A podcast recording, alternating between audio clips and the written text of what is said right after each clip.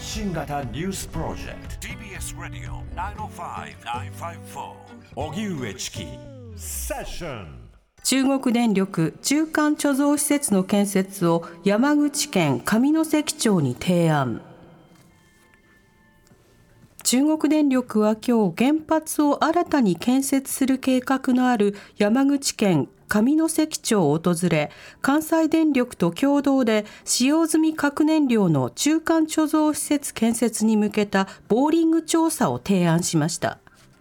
上関町の西哲夫町長は面会の後記者団に対し提案を受けたことを明らかにした上で臨時議会を開き諮りたいとした上でこのまま何もせずに町が10年持つかといったらそれは難しい。住民に負担を強いることになる。危機感を持って取り組んでいきたいと述べました。一方建設反対派住民らは中国電力の担当者の訪問時に数十人が立ちふさがり一時もみ合いになりました。建設が計画されていた上関原発は2009年に準備工事が始まりましたが福島第一原発の事故や推進派と反対派の対立から建設が進んでいませんでした。それでは中国電力山口県上関町に使用済み核燃料の中間貯蔵中中間貯蔵施設の建設を提案、はいうん。うん、こちらのニュースについては著書に核のゴミをどうするかもう一つの原発問題などがある東京電機大学教授のジュラクコータさんにお話を伺います。ジュラクさんこんにちは。あよろしくお願いします。よろしくお願いいたします。まずこの中間貯蔵施設一体どういったものなんでしょうか？はい。あのこれはあの原発から出てくる使用済み核燃料をあの次の段階の作業するまでの間、まあ、安全に保管しておく施設ということで、まあ、中間という名前があのついてます。で、あの外国だと次の段階っていうのはもういわゆる最終処分、まあいろんなあの地層処分で深いところに埋めるとかっていう話を聞かれたことがある方もおられると思うんですけども、はい、あの日本ではまあいわゆる核燃料サイクル政策っていうのを政府が取ってまして、うん、あのすべての使用済み核燃料はまあ再処理工場というところに持っていってまた次の、えー、核燃料に加工すると。いうことになっているので、まあ、それまでの間、保管をするというのが、この、まあ、中間貯蔵施設ということになります。はい、なるほど。これアメリカなどの場合ですと、まあ、最終処分の場所があるということで、あのどれぐらいの期間、中間貯蔵されることが多いんですか？中間貯蔵ですね、まあ、大体やっぱり数十年ぐらいは保管することが多くて、うん、まあ、あの使用済みの核燃料っていうのは原発で使い終わって取り出してすぐの時っていうのは非常に強い放射線や高熱を発するので、はい、えー、そのですごくこうどんどんそれが収まっていくんですね、うん、ですので、この最初のしばらくの数年、5年、10年、場合によっては数十年の間、その放射線を遮るっていうことと、熱を冷ましていくっていうことが必要になります。うん。はい、そしてアメリカではその後最終処分ということですが、日本ではこの核燃料サイクルは成立はまだしてないですよね。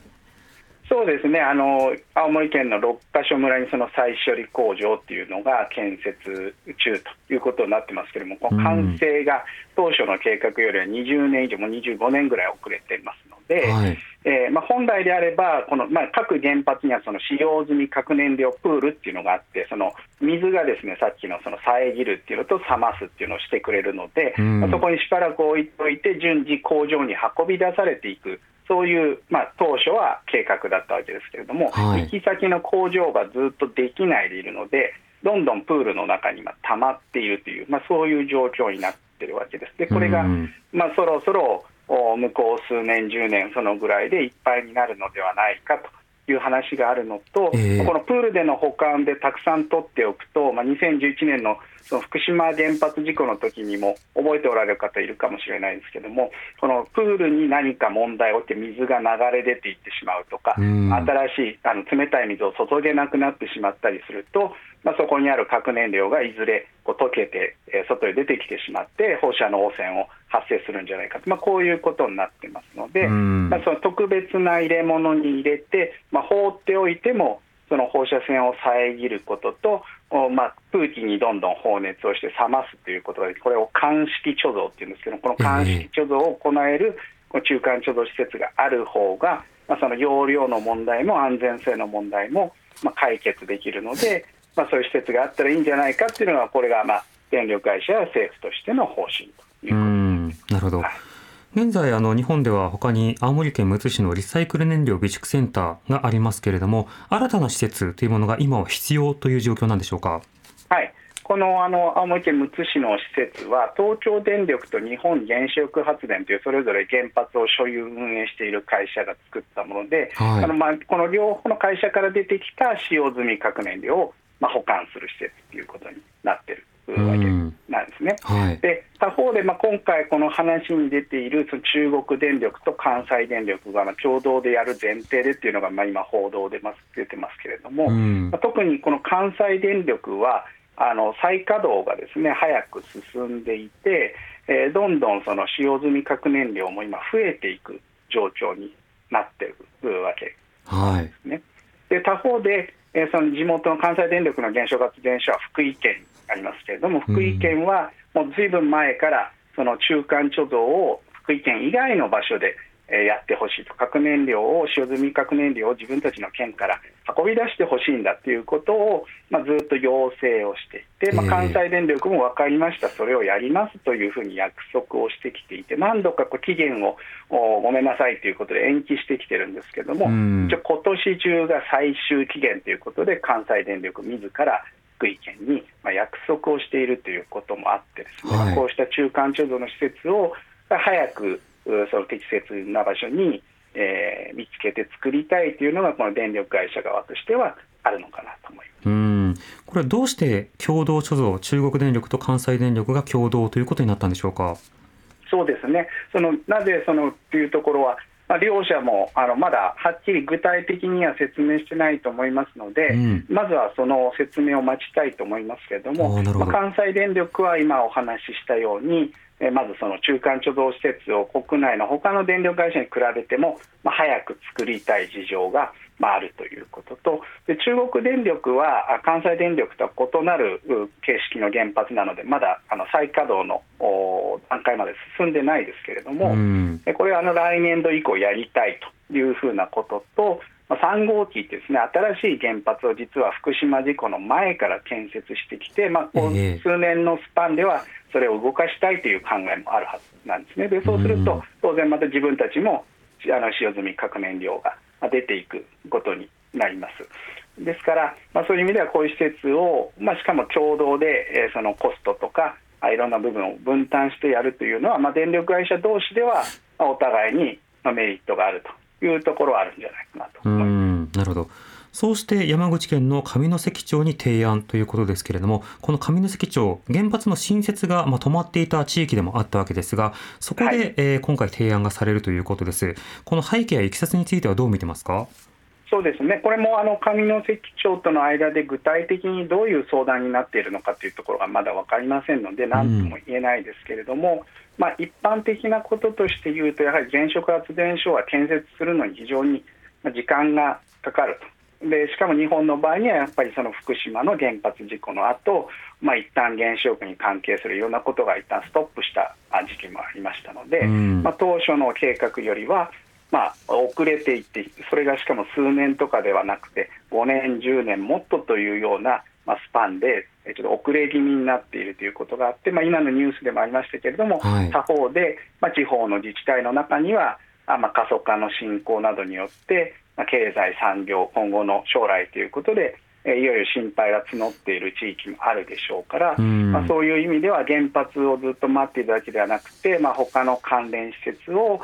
その、まあ、呼び込むことによって、はい、えー、経済的なメリットにつなげたいと考える自治体があっても、まあ、それ自体は、まあ、不思議ではないかなとは思います。うんなるほどこれはあの実際にまあ貯蔵することによって交付金が得られるということになるんでしょうか？そうですねあの政府はあのこの中間貯蔵の施設も、まあ、いわゆるその電力を供給することに関係する施設であるということで、まあ、交付金の制度を設けていましてでこの貯蔵の施設についても、まあ、数十年の間に数百億円から場合によってはそのそれ以上というようなあその話ももともと出ています。で当然、施設ができると固定資産税などの税金の収入も、まあ、あるでしょうし、えー、青森県のようにその貯蔵している燃料自体に税金をかけてそれをまあ、地方税として集めるというようなやり方もあります。もちろん雇用ですとか、いろんなあその企業が進出するとか、そういう意味の一般的な産業振興上の、まあ、メリットも、まあ、考える人もいるでしょう、まあ、そういった面を、まあ、おそらく地元も考えに入れているんではないかなとは推測されます。なるほどそしてその後なんですけれども、これ、核燃料サイクルに回すのか、それとも最終処分に回すのか、まだ未確定ではありますが、あの中間貯蔵といった時の貯蔵期間はどういうふうに想定されているんでしょうか？そうですね、やはりそれは、まあ、今おっしゃったように、今後の方針とその実際の仕事がどうなっていくかというところにも関係しますけれども、これ技術的には、あその数十年間の保管というのは問題ないというふうにされていますし、まあ、さっきお話したように、特にこう処分する場合を考えても、その初期の冷めて放射能が弱くなり、また熱も穏やかになっていく時間は、あ過ぎてから処分する方が処分の安全の観点で有利ということもありますので、はい、まあ、数年というオーダーよりかはやはり数十年。でしかも古いものが運び出されていってもせっかく施設があれば新しいものを受け入れてと、先ほどのその発電所にそのままたくさん置いておくことは安全上のリスクもありますので、もしこういう施設があるんであれば、あなるべく発電所にあるものはあその少なくしておいて、こういう施設に集めておいておく方が、まあ、全体の安全リスクという観点では有利という面もありますので、まあ、地元がもちろん皆さんが受け入れてくれるという前提ですけれども、それでもしこういう施設があるんであれば、その数十年、えー、にわたって、えー、この原発を動かす側としては活用していきたいという考えになるんじゃないかなと。うんなるほど。いろいろなものが運ばれて処分されたとしてまた新しいものを運ぶという、まあ、そうした中間貯蔵施設としてまあ継続する可能性になるわけですか？そうですね、あの中間ということですので、まあ、いわゆるバッファーとかいう言い方がありますけれども、その段階が進んでいく中で、えー、えー、その前後のうまくこう折り合い、つじつまが合うような余裕を持たせるという意味でも、そのしかるべき容量の中間貯蔵施設を持つことは、安全の面でもコストの面でも政策の自由度という面でもいいというふうには、まあ、国際的にもそういうふうに言われているのは確かですので原子力をやるという前提であれば、あるいはすでにやった分があるというこうあの日本の状況を考えるとこういう施設を持つことそのものは一概にあのおかしなこととは言えないと思いますが、やはりあくまでも地元の皆さんにしっかり納得いただいて、受け入れていただければという前提の話になると思います。なるほど、地元の合意ということですね。でそして最終処分場、これがまだ棚上げの状況になっているわけですが、こちらについては、ジラクさん、どういった点に注目してますか？はいあのまあ、最終処分場というのは、その再処理が行われて、さらにその後というふうに日本では位置づけられているので、はい、この中間貯蔵の話と必ずしも直結して政策上扱われてない部分もありますけれども、うん、これもいろいろ報道されてますように、北海道の2つの町村で今、初期段階の調査が行われています。で、あのおそらく今年後半から来年前半にかけて、その調査結果が示されて、えで地元をですね、えその町村、さらには北海道で次の段階の調査に進むかどうかの、判断があその町長、村長さん、あるいは知事さんからなされていく、そしてその前提として、この2つの地域での住民の皆さんのどういう結論が出るかという、そういう今後の、まあ、プロセスが想定されているという、そういう状況ですね。またこれ、貯蔵施設の問題というのは、あの今、原発政策、さらに政府は加速させるという中なので、あのこれから量も、あの総量は増えていくことになるかと思いますが、こうした点もリミットとしてはあるんでしょうか？そうですね、やはりその昨年来の政府の新しい方針で、まあ、再び原発を利用、活用していこうということになると、まあ、先ほどもお話したように、これ中間貯蔵の施設をきちんと容量を確保していくということは、まあ、安全も含めたさまざまな面で、えー、利点があるので、まあ、政府としてはこうした施設を、まあ、他の電力会社のものも含めてですね、えー、今後あの作っていくということを、まあ、後押ししていく可能性は十分にあると思います。うん。となると、これは山口県上関町にとどまる話ではなくなっていくということですか？そうですね。あの他にも例えばまあ、九州や四国でも今すでに再稼働というのは行われていてそうすると当然使用済み核燃料というのは着々蓄積されていくことになりますので、で他方でその再処理ですとか、その最終処分は今もお話しあったように、まだ時間的に相当かかるという数十年、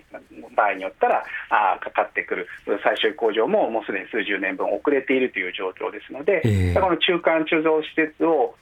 きちんと確保して、まあ、より安全な形で使用済み核燃料を保管できるようにするというのは、まあ、むしろその政府や電力会社としては、まあ、ある種の社会的な責任という意味でも、まあ、進めようという議論になる可能性は十分あると思います。うんわかりました。ジュラクさんありがとうございました。はい、ありがとうございました。ありがとうございました。東京電機大学教授のジュラクコータさんにお話を伺いました。